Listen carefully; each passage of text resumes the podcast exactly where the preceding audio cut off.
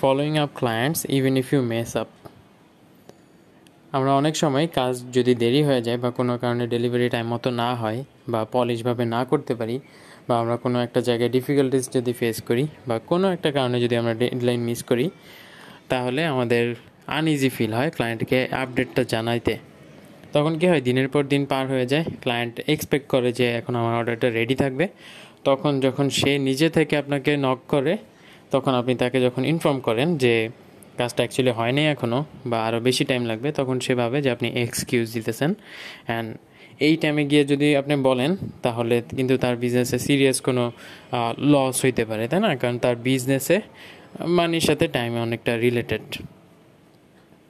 তো সে যেহেতু ইনভেস্ট করছে, সে জানতে বা সে আপডেট পাওয়াটা ডিজার্ভ করে। তো এই ক্ষেত্রে আপনি যখনই যদি লেট হয় বা কোনো একটা প্রবলেম ফেস করেন বা আপনার কোনো একটা রিলেটিভের প্রবলেম হয়েছে বা আপনি ফিজিক্যালি সাউন্ড না, তখন আপনি জাস্ট ইনফর্ম করবেন বা আপডেট দিবেন।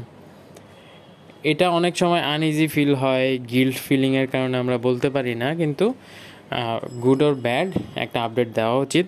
কারণ তাহলে সে হয়তো সময়ে থাকতে থাকতে অন্য একটা ব্যবস্থা নিতে পারবে অ্যান্ড আপনার রিলেশনশিপটা তার সাথে ব্রেক হবে না।